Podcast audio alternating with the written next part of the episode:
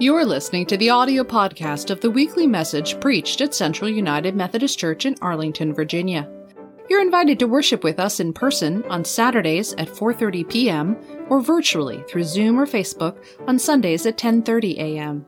Visit us at www.cumcballston.org.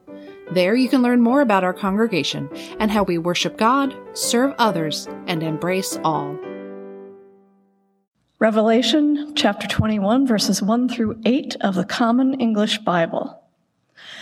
Then I saw a new heaven and a new earth, for the former heaven and the former earth had passed away, and the sea was no more.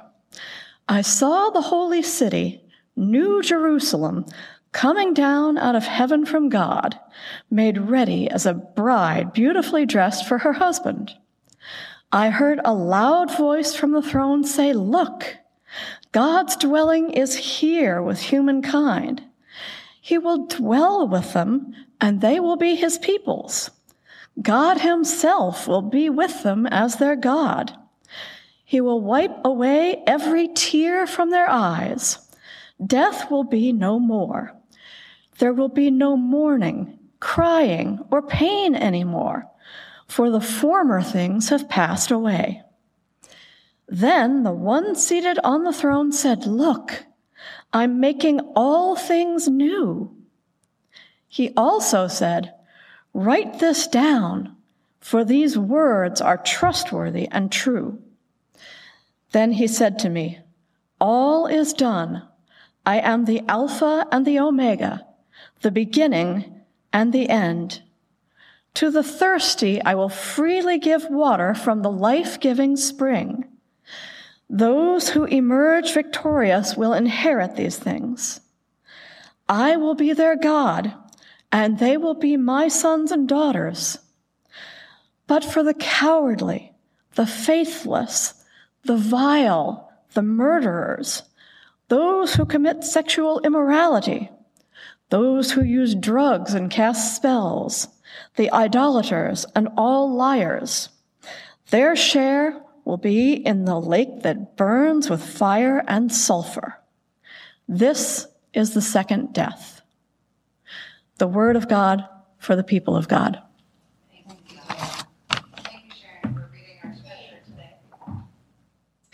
So, Revelation is the final book in the Bible.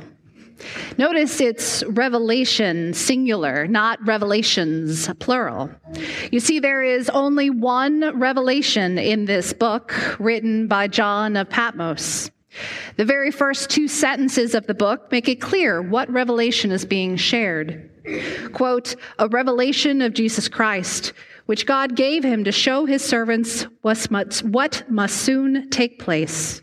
Christ made it known by sending it through his angel to his servant John.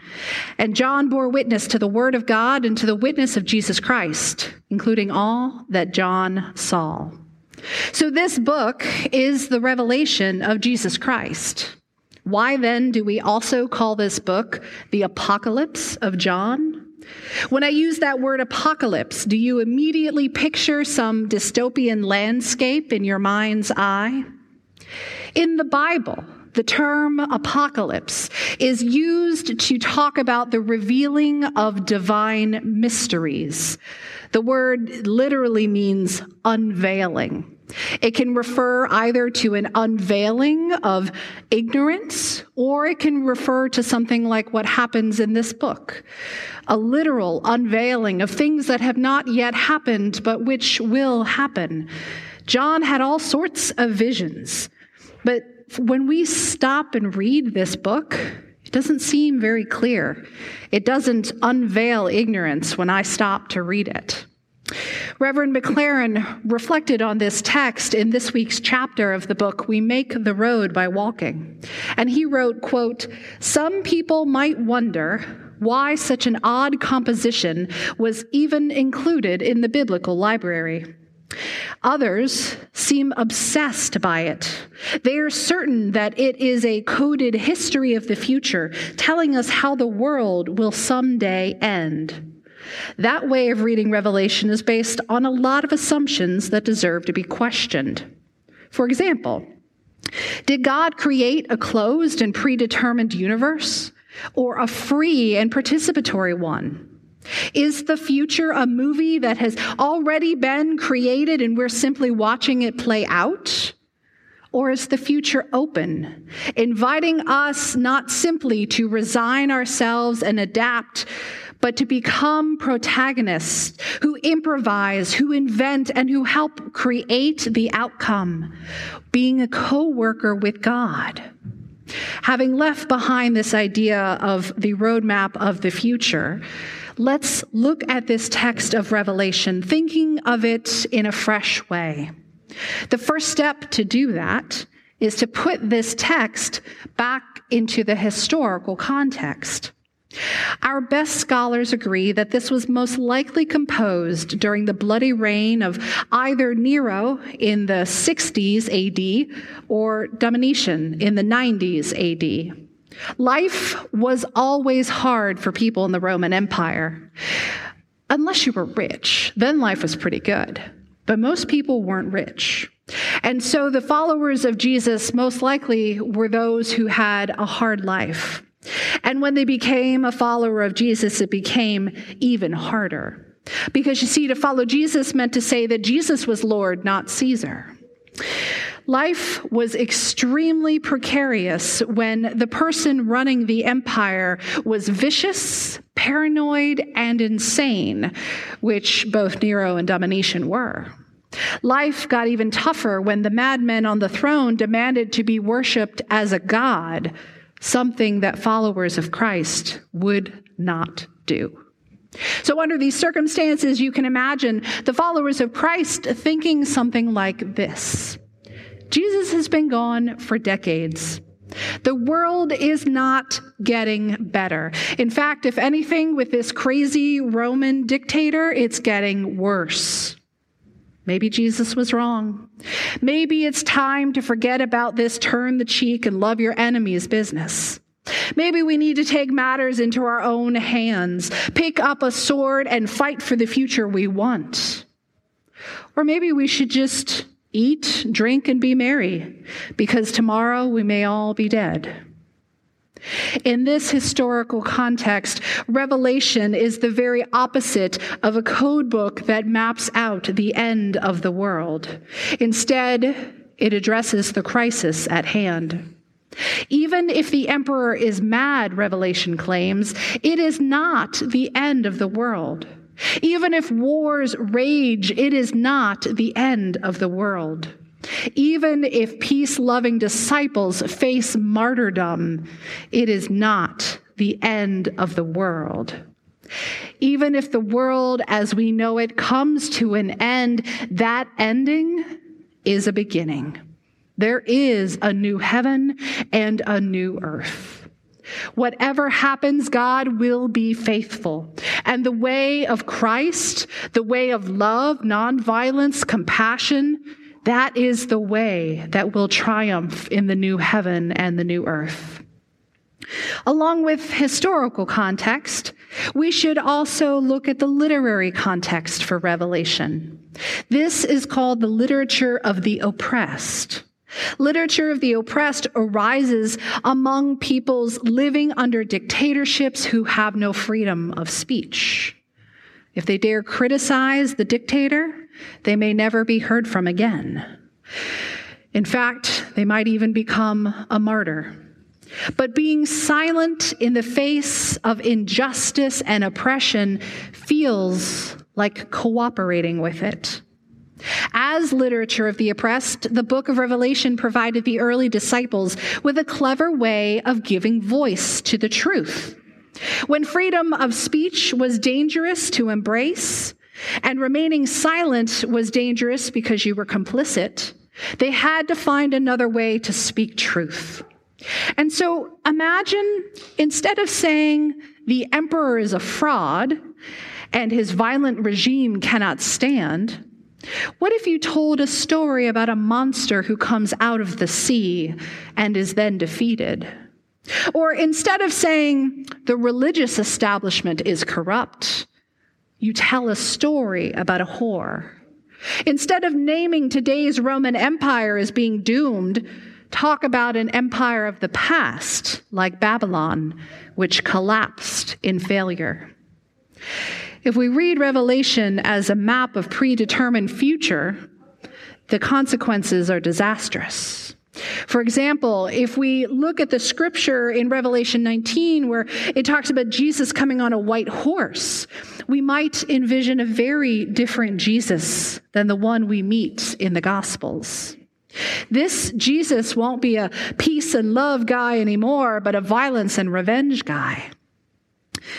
When we read about people being thrown into a lake of fire at the end of Revelation in chapter 20, and if we take that text literally, we may see God as some type of sadistic torturer.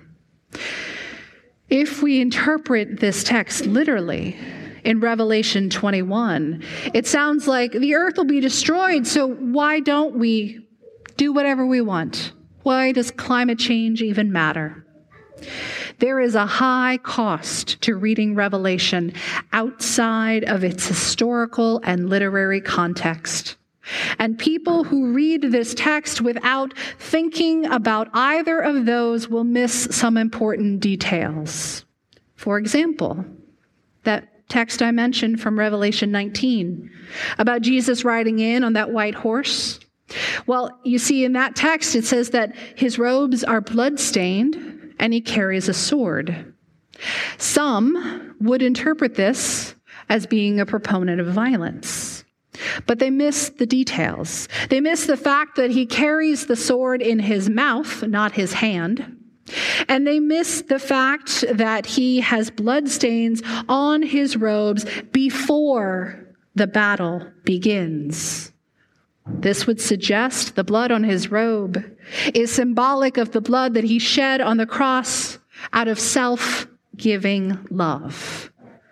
And in that light, Revelation reinforces the Jesus we met in the Gospels. There is a beautiful vision at the end of the book of Revelation. It pictures a new heaven and a new earth. And in this city, there is no need for a temple because God's presence is felt everywhere. In the days where this text would have been written, God used to be only in the temple. You had to go to Jerusalem, to go to the temple, to be in the presence of God. And when Christ came, he reminded us that the kingdom of God has drawn near. And when we read about this vision of the new heaven and the new earth, we don't need a temple because God's presence is felt everywhere. And it says that there's no need for a sun or a moon because the light of Christ illuminates. And the gates are never shut. It welcomes people from around the world to receive the treasures it, it offers. And in the center of that city, a river flows, a river of life. And along the banks grows the tree of life. All of this imagery evokes the original creation story.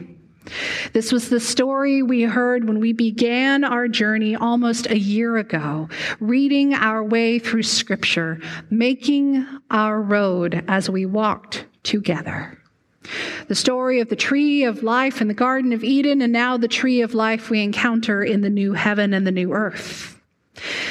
And in God's own words, when he speaks of this, he says, Behold, I am making all things new. So rather than offering some secret glimpse into the future wars that may come, Revelation offers us an insight into the beautiful new heaven and new earth. And to those original hearers of this text, it offered them insight into their present situation. It reminded them that God's work in history has never been about escaping earth and going to heaven. It has been about God being with us. God choosing to enter into human history to be with us in the brokenness of this world. to remember that God has done this in Christ. God has closed the distance between humanity and divinity by embodying all that it was to be human. We have journeyed almost a year from that tree of life when God walked in the Garden of Eden with Adam and Eve. And now we look at the tree of life that we will one day see for ourselves in the new heaven and the new earth. We will see this tree in the garden and we will know that promise in its fullness. But right now, today, we live between those trees. And the gift of this time living between those two trees is that what was true for those original hearers of Revelation is still true for us today. Even when there is madmen in power, even when chaos is breaking out, when danger threatens, when war ravages, still we know the river of life is flowing in heaven. That tree of life is bearing fruit. And Christ has promised that the kingdom of God has come near. We can taste the fruit of the new kingdom here and now in our own lives. We don't need to wait until we get to heaven to see the fruit of the Spirit in our lives. We simply say yes to the grace of our Lord Jesus Christ, and we allow that grace to work in us to sanctify us and make us holy so that we will bear the fruit of the Spirit here and now in our lives and in this world. Thanks be to God. Amen.